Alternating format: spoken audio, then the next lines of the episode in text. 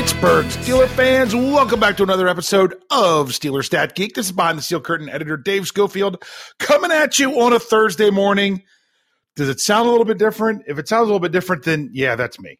That's me. I my voice isn't all there. My head is a bit stuffy. My throat is very scratchy. I'll, I'll be honest with you. I'm I'm kind of miserable right now. I really am. Um, but you know what? I'm going to power through and do everything I can to not give you a miserable show, because you know what? If the nerds of steel are tuning in, I am going to give them what they're here for. I just hope you can stand listening to my voice at this time. And hopefully I don't have to stop too many times for a coughing fit or anything like that. But uh, you know what? I'm ready to power through, because you know why?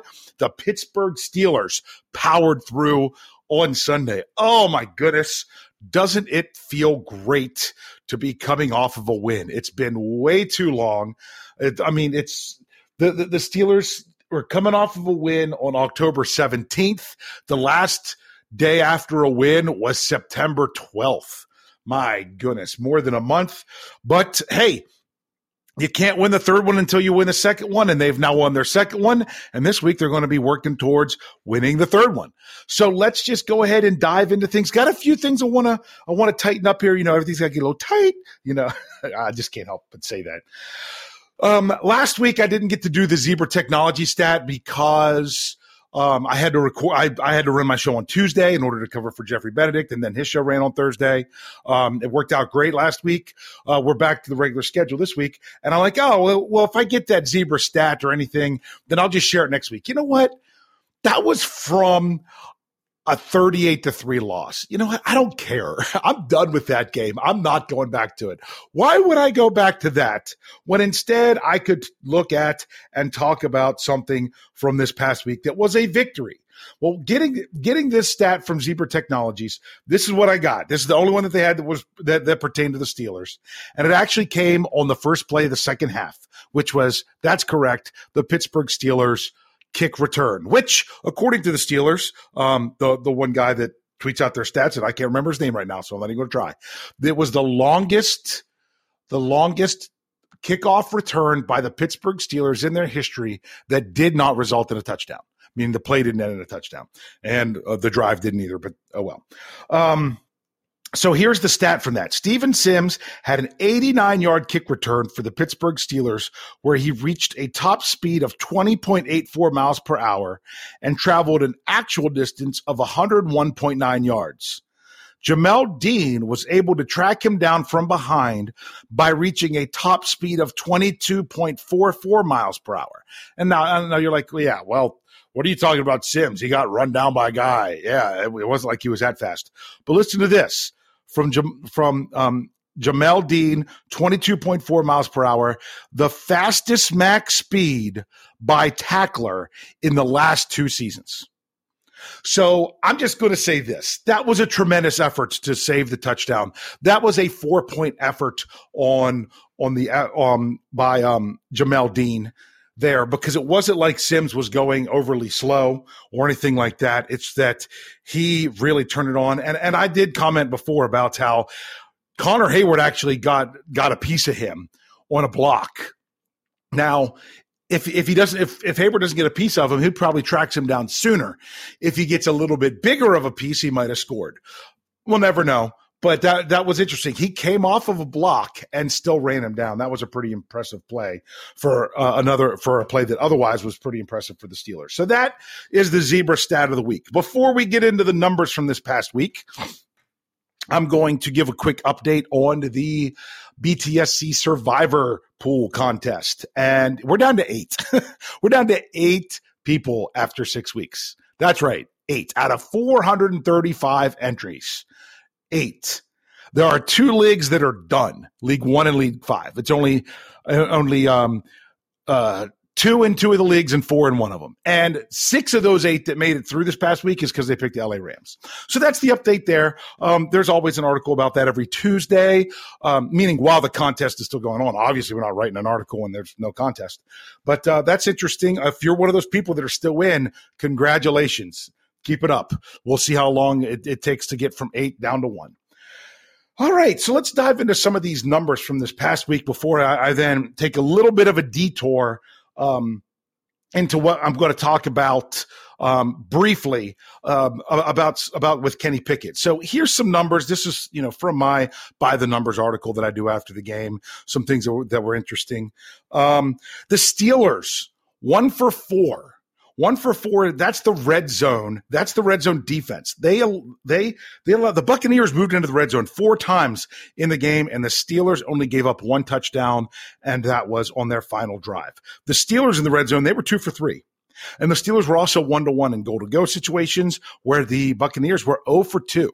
The Steelers defense really tightened up in the red zone, so that was I thought was a pretty good number. The turnovers, neither team had a turnover or takeaway. It was a clean game by both teams. So that, and the Steelers had to play a clean game if they were going to win that one. You know, two point win, you got a turnover in there. Think about it. If if Mitch Trubisky doesn't fall on that bad snap, my goodness. I mean, it was bad enough that then they had to lose fourteen yards. Can't believe they overcame that. We'll get to that in a minute. But uh, if he if he doesn't fall on that ball, my goodness, that's ball game. I mean, unless the defense stops them quick enough to get the ball back for the offense and they can do something, that would have changed everything. So maybe not ball game, but it would have changed everything. Okay. Um, the Steelers uh, held held the Buccaneers to a twenty-nine percent conversion rate on third down. Now, they were two for two on fourth down, both on the same drive, their final drive. And the reason they were there is because the Steelers stopped them on third down. Um, th- those were some pretty interesting plays. We talked, we already talked about the eighty-nine yard kick return. Um, to me, the biggest thing that it, it was that fourth quarter. There was so much going on with that fourth quarter. The Steelers holding the ball for the final four minutes and thirty-eight seconds. I compared how the first in, in the final four minutes and thirty-eight seconds of the first half, the clock was running when it went through four minutes and thirty-eight seconds, and the Steelers had to call a timeout because they didn't have enough people in the field for the field goal. They kick a field goal. The Buccaneers get a possession. The Steelers get a possession. The Buccaneers get a possession. The Steelers get a possession. And the Buccaneers get another possession and score uh, a field goal. My goodness, how much – I mean, I, I don't think I went through too many of those, but there was a, that much change of possession because the Steelers had two more possessions where they didn't do anything.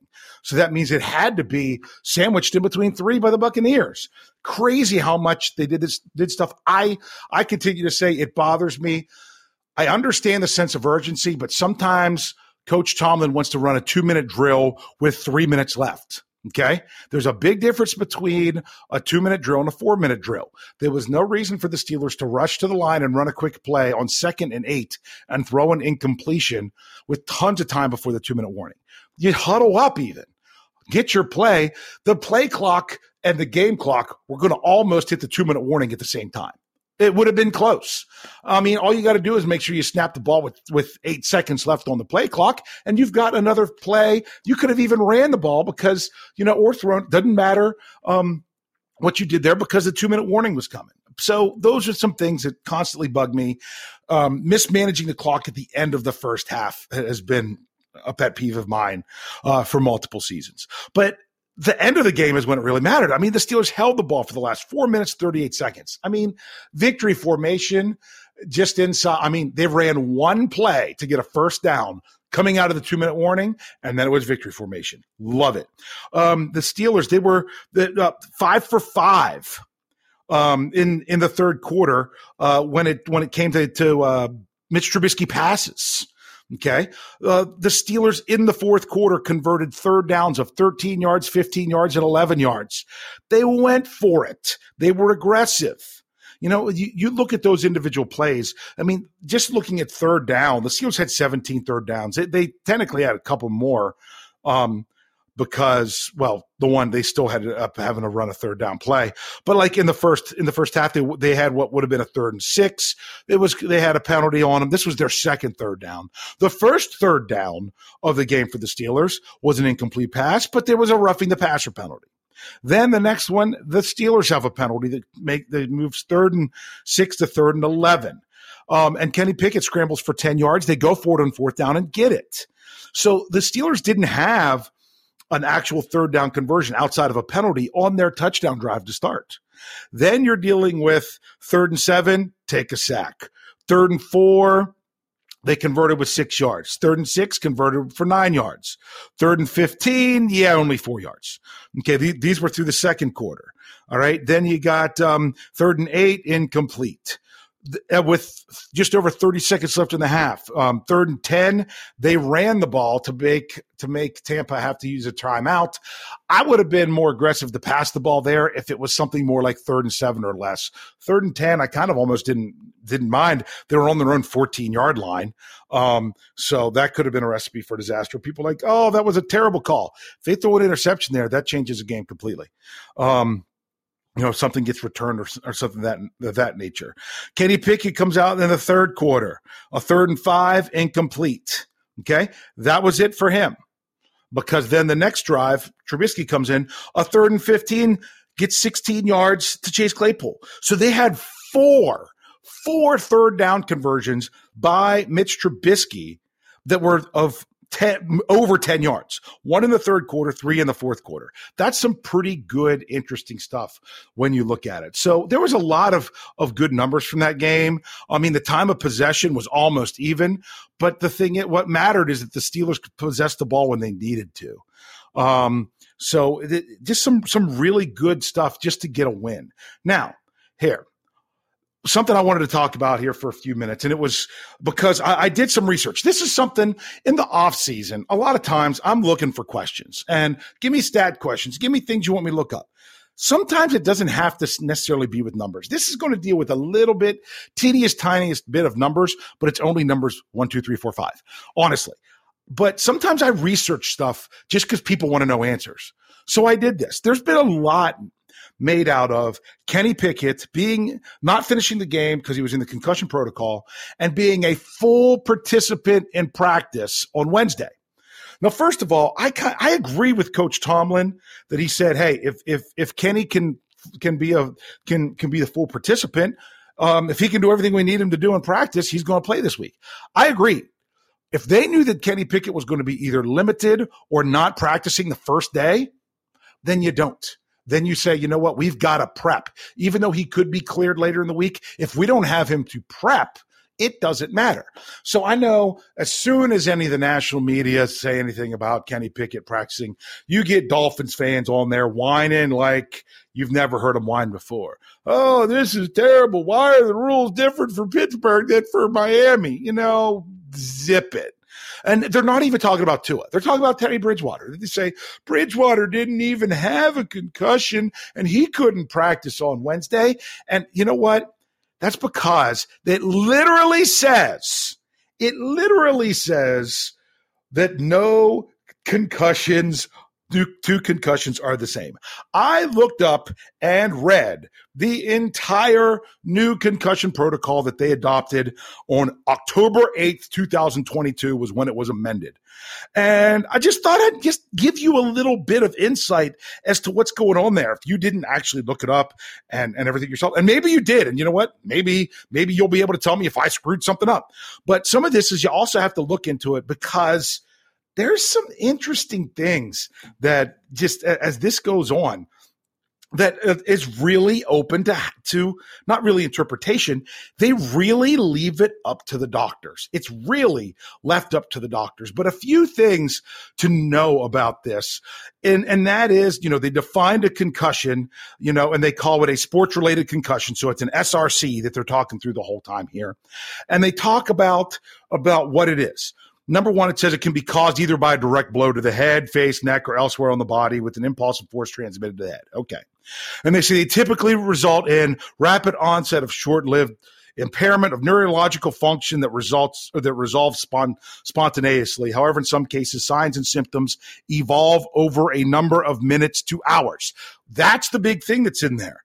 If they think it's a possibility, just because you seem like you're fine right now, they won't necessarily sign off as easily because it's the whole thing that you could be fine now and in an hour you're not. That's that's one of the, the things. I don't know if that's a change, but that's something they definitely um, uh, uh, outlined. And that they said that it, it can result in uh, neuropathological changes, um, and they talked about the signs, some things of that. But one of the things that was there that I, I noticed because it got me thinking is they say the clinical signs and symptoms cannot be explained by drug, alcohol, or medication use, other injuries, and they list some, or other or other things, you know, psychological factors, coexisting medical conditions, you know, if you have something else that, that could explain it. That's where it gets murky. And notice they said medica- blah, blah, blah, blah. I'll get it out now. Medication use.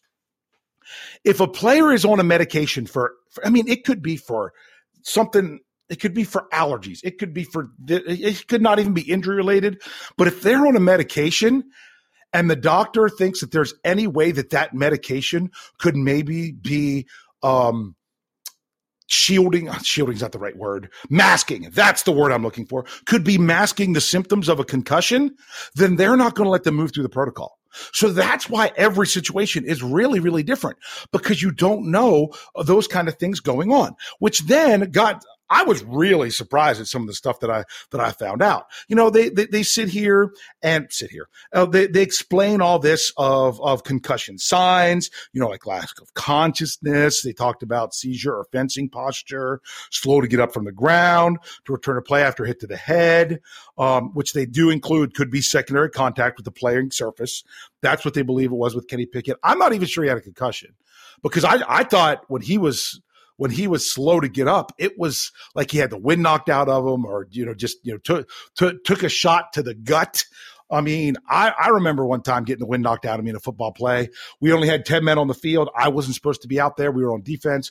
You know, this is high school, but a long time ago. The coach grabs me and, and grabs a hold of me and says, "Get out there." So I go running out there, running up to the line of scrimmage right as they snap the ball, can't get down in a stance.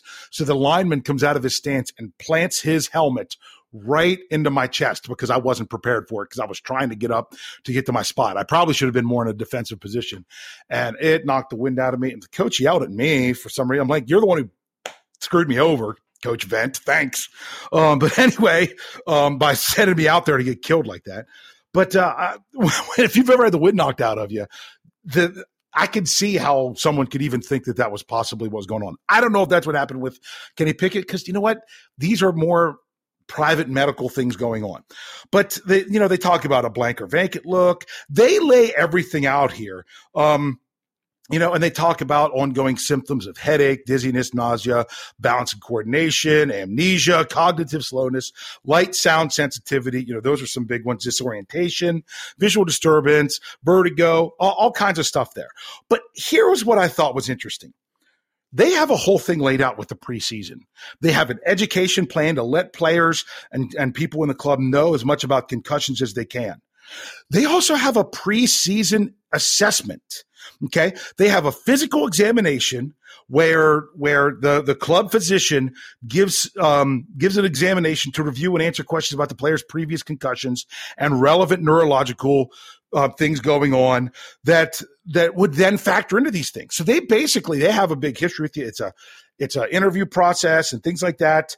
Um, so uh, you know how and almost kind of how they would expect someone to maybe deal with the concussion protocol before it would ever happen. Then they perform baseline neurological evaluations during the preseason. Every player must be given a baseline neurological evaluation as part of his preseason physical examination, which shall include a comprehensive neurological examination and at and at least every other season, baseline N F L locker room comprehensive co- concussion assessment, which is a thing that they talk about, which is what they do, um, meaning how they test you in the locker room if they think you have a concussion. They make you do one of those preseason, if not every year, every other year, as well as doing the whole neurological exam.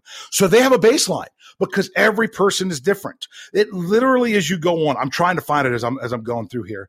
They lay out the whole thing with the unaffiliated neurotrauma consultant. They get specific of who has to do what and whose call it is. And if, the, and if one's not available because they're with one player, who would step in next, who would step But next to it, it is outlined to a T with all, all these things. They even outline the process about of, of a medical timeout in order to get a player off the field and how they communicate that. They lay all this out. But there was something else that I, I wanted to look at here. I'm hoping I can find it pretty soon. Um, and that where it where it, where it literally says there's something that's very important when it comes to concussions. And let's see, where where was that? Um, Okay, because, well, here's one thing that it says. Performing serial concussion evaluations may be useful because concussive injury can evolve and may not be apparent for several minutes or hours, as I said before. Even if a player performs a baseline or better on an initial concussion assessment and is returned to practice or play, he must be checked periodically during practice or play and again before leaving the venue. So if they think you could have had a concussion, even if you pass, you've got to keep testing.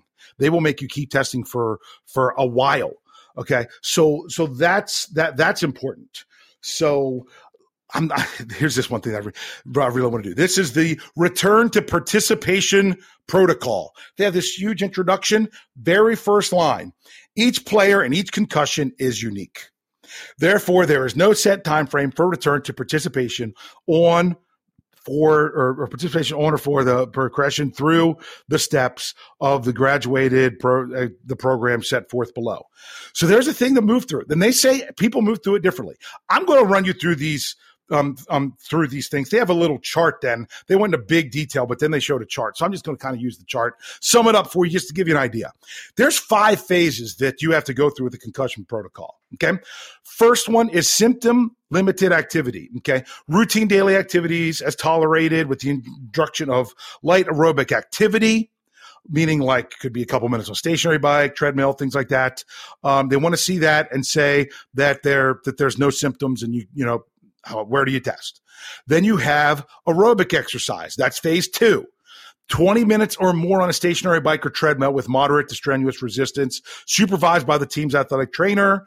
They change the, the, the intensity of it, and they're looking for strenuous cardiovascular challenge to determine if there are any recurrent concussion signs or symptoms. That's two. Three, football-specific exercise. Okay, with continued supervision by the athletic trainer, introduction of non-contact sport-specific conditioning drills, changing direction drills, cone drills, um, introduction of strength training supervised by the athletic trainer, because they want to see how this goes if there are any more symptoms. That's phase three. Phase four, club-based non-contact training drills. Now, to me, this is probably what Kenny Pickett did today. I don't think they were in pads. I don't know that he would have been up to number five, but if he gets to number four, he can do everything that the Steelers wanted today. And that's what's key with what Mike Tomlin said, is that he said, I believe Kenny Pickett will do everything that we need him to do when we need him to do it, because they weren't asking him to go out and do contact on Wednesday. He could be in phase four and still do everything at practice, I think, especially being a quarterback, the way that they do things, because that is participation in all non-contact activities for the typical duration of a full practice. That's probably what he did today, okay, which is increasing football-specific demands to determine if there's any aggravation, blah, blah, blah. And then phase five is full football activity and clearance with full participation in practice and contact without restriction. So that's the stuff that, that, that they're saying. I'll be honest with you, they – and they test you. You've got a paper test. Once you pass that so much that they know it's not sensitivity to light, you have an electronic test. They are constantly testing them with all kinds of crazy stuff. And they also take into account, for those of you that are wondering, they take into account um, A D H D and learning disabilities of what of how they would expect you to not necessarily score in a certain way based on those things, because they have all these baselines they do in preseason. This is a this is a pretty thorough thing that I was really surprised about. So I just wanted to, to get that to you. So that is how Kenny Pickett could move through. You're like, oh, well, how come he was he was you know uh, full and you know other people could just be limited? Well, for the quarterback, they weren't hidden, they weren't in pads. He could be in phase four and still participate in everything in practice. So um, I, I look for him, if there's no setbacks, to move through and be available. So with that said, I'm going to take a break. We're going to come back. We're going to preview this matchup a little bit more than what Jeff Hartman did, since he already stole some of my numbers. And we'll talk about that in the shorter second half. And hopefully my voice holds up. So stick around. We'll be right back.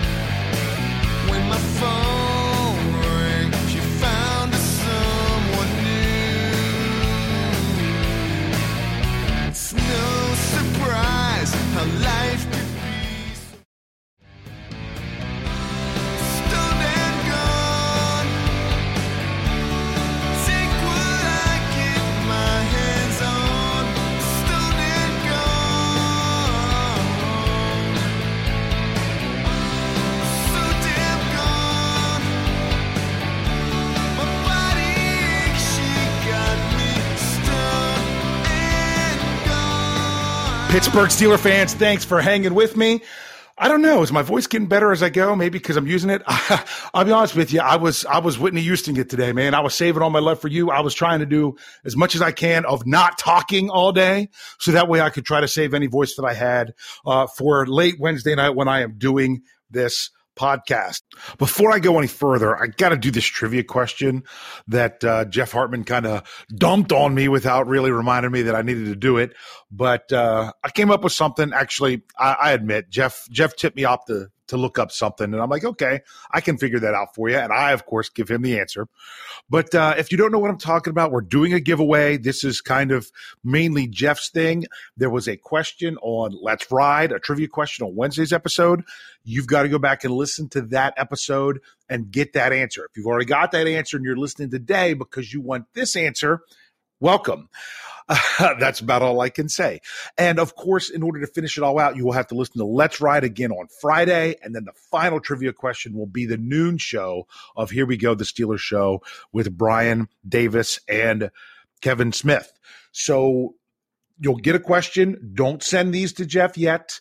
You've got to email Jeff Hartman. If you need to know what to do to email Jeff Hartman, you've got to listen to Let's Ride to get those questions anyway. I'm not going to go too much into the jacket and the prize because I don't want to mess it up. I don't want to say the wrong thing for you. So if you want to get in on this contest, I'll just tell you, it's a retro Steelers jacket that you're that you're you're going to get. It's pretty snazzy looking. Yeah, I just used the word snazzy. And if you want to know more about that, make sure you check out uh, Wednesday's Let's Ride because you're going to have to listen to it anyway in order to get that trivia question. So here is the Stat Geek trivia question, and it is this. The Pittsburgh Steelers faced the Miami Dolphins during the regular season in the year two thousand thirteen. They played them in week fourteen. Uh, the Steelers, you know, they started that season oh and four, and they still had a chance to make the playoffs until they played the Dolphins. It was one of those games. They were down most of the game, and it was in Pittsburgh. It was in the snow.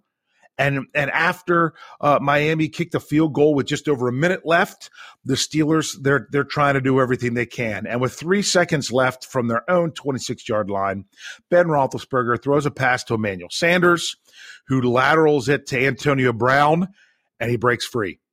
And he is running down the sidelines for what would be the game-winning touchdown. But unfortunately, I don't know if it was because of the snow or what, he stepped out of bounds.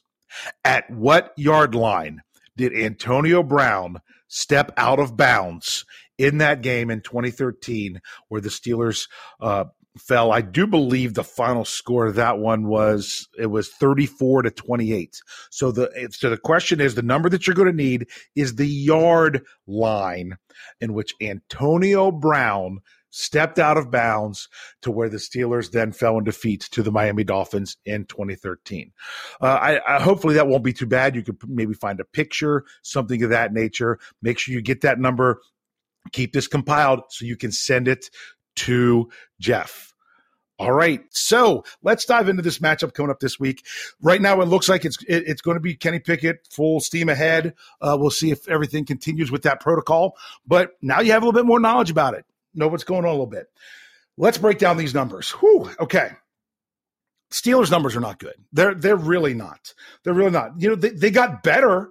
Some of these numbers have improved from last week, like the, the run defense. You know, uh, Jeff Hartman said that in Let's Ride on Wednesday, that that's the, their highest ranking of all these major rankings. So let's go into it. Miami Dolphins. Now, this is a tale of two teams. They were three and oh. Then the last three games, they were oh and three. They didn't have their quarterback. All these things going on. Now they're going to have him back.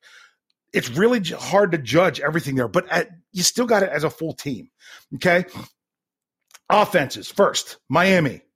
They averaged three sixty-six point two yards per game. That is eighth in the N F L, where the Steelers averaged two ninety-one point five yards per game, which is twenty-ninth. Yikes. Okay. Uh, when it comes to points, the Dolphins – they averaged twenty-one point eight points a game. That's sixteenth in the N F L. That's middle of the road. But the Steelers, my goodness, only sixteen point two points. That's thirtieth in the N F L. It's this has to be ascending. This has to be a number that right now they're thirtieth. They've got to move up every week. Right now they're sixteen point two. That's got to increase every week if this team's going to try to do anything, make any kind. I'm not talking about making the playoffs. I'm just talking about making noise and staying relevant.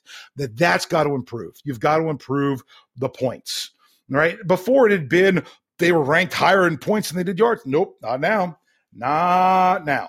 All right. So then, then with the Dolphins, their their uh, their rushing offense, yeah, they only average eighty-one point two yards per game. That's thirtieth in the N F L, where the Steelers are eighty-six point seven. That's twenty-eight. So the Steelers actually have a better rushing attack than the Dolphins.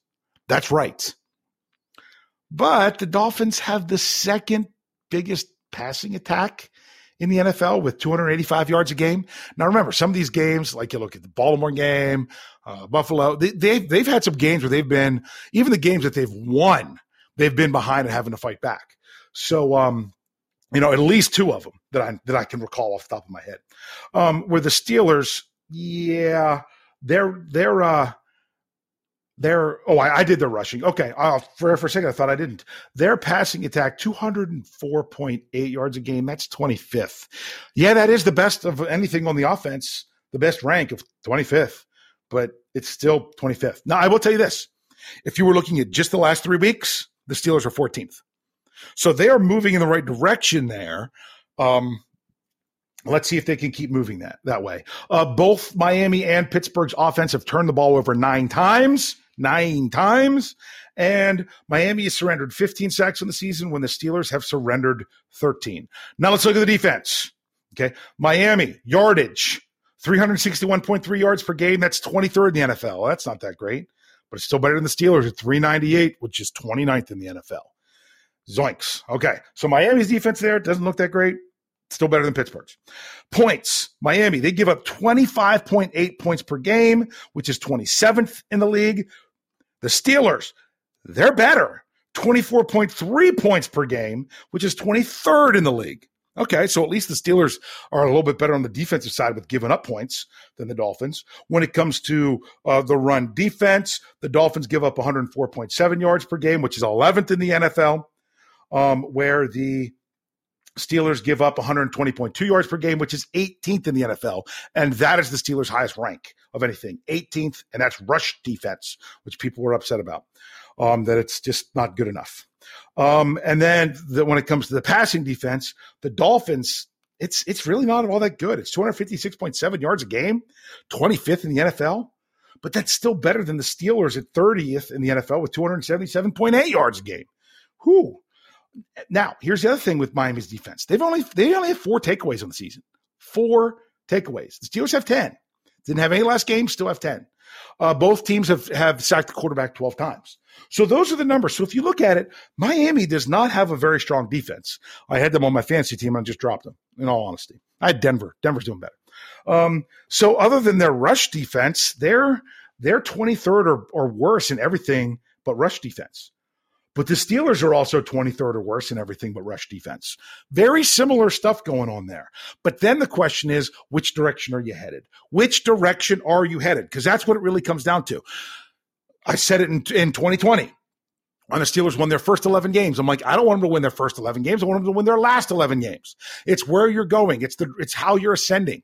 Okay, you don't want to start too hot if you're not going to maintain it. Perfect example right now, I'm going to say the Philadelphia Eagles. They're on bye this week. They are six and oh. That six and oh start's not going to mean much if they drop seven of their next eight. You know, that's just how it is. You want t- Tampa Bay. I said uh, um, on the Scobro show this week that maybe the Steelers got Tampa Bay at the right time of the season because it seems like they're a team that when they go to make noise, it's towards the end of the season. The year they won the Super Bowl, they never lost again after their bye in December. So that's just one of those things you're going. So it's not necessarily how you've done. It's where you're going. Okay. The last game was great, but where are you going from there? The Pittsburgh Steelers need to build on that game. They need to keep their opponent. It would be great if they keep them to eighteen points or less again. Okay. And they need to get this more offense going, especially in the point department. That's what this game is going to come down to. Well, I know sometimes I run a little bit long. I don't have a voice. I'm about, I'm about spent. I'm giving you all I've got. And unfortunately, this is about all I've got. So make sure you're checking out all the, the, the podcasts that we have here. Don't miss your Let's Rides on Monday, Wednesday, Friday, and, and the Ride or Die crew. Don't miss it. it If you're listening to this now, chances are you're one of my nerds of steel. So I'm I'm probably just preaching to the choir. But we've got all kinds of great stuff. I hope you enjoyed last night's Know Your Enemy. And then later on today, after this show, you're going to have a What Yin's Talking About and the Steelers preview on Thursday evening. Hopefully my voice is back for that one, with, where I'm with Jeff uh, Hartman and Brian Anthony Davis. And you'll get some last-minute thoughts from me Sunday, even though it's a late game. I'm not sure what time we're going to run my last-minute thoughts. We haven't figured out it yet. Got to talk to the podcast producer, but uh, how how the schedule is going to be. But you're still going to get those on Sunday. Also, um, I'll be there on the postgame show. Not sure who else will be there. It'll be a late one, but I said I got this one this time. So um, with it being a Sunday, so make sure you're catching all that. And, of course, make sure you're checking out behind the steel curtain dot com, your one-stop shop for all things Pittsburgh Steelers. So, ooh, thanks for bearing with me. I hope you can get through this one. I hope you learned something from the from the concussion protocol stuff. I sure did. Um, you know, there, there's so many other factors that sometimes you got to think about. But uh, uh, thanks for sticking out. And, of course, thanks for geeking out with me. We'll see you next Thursday.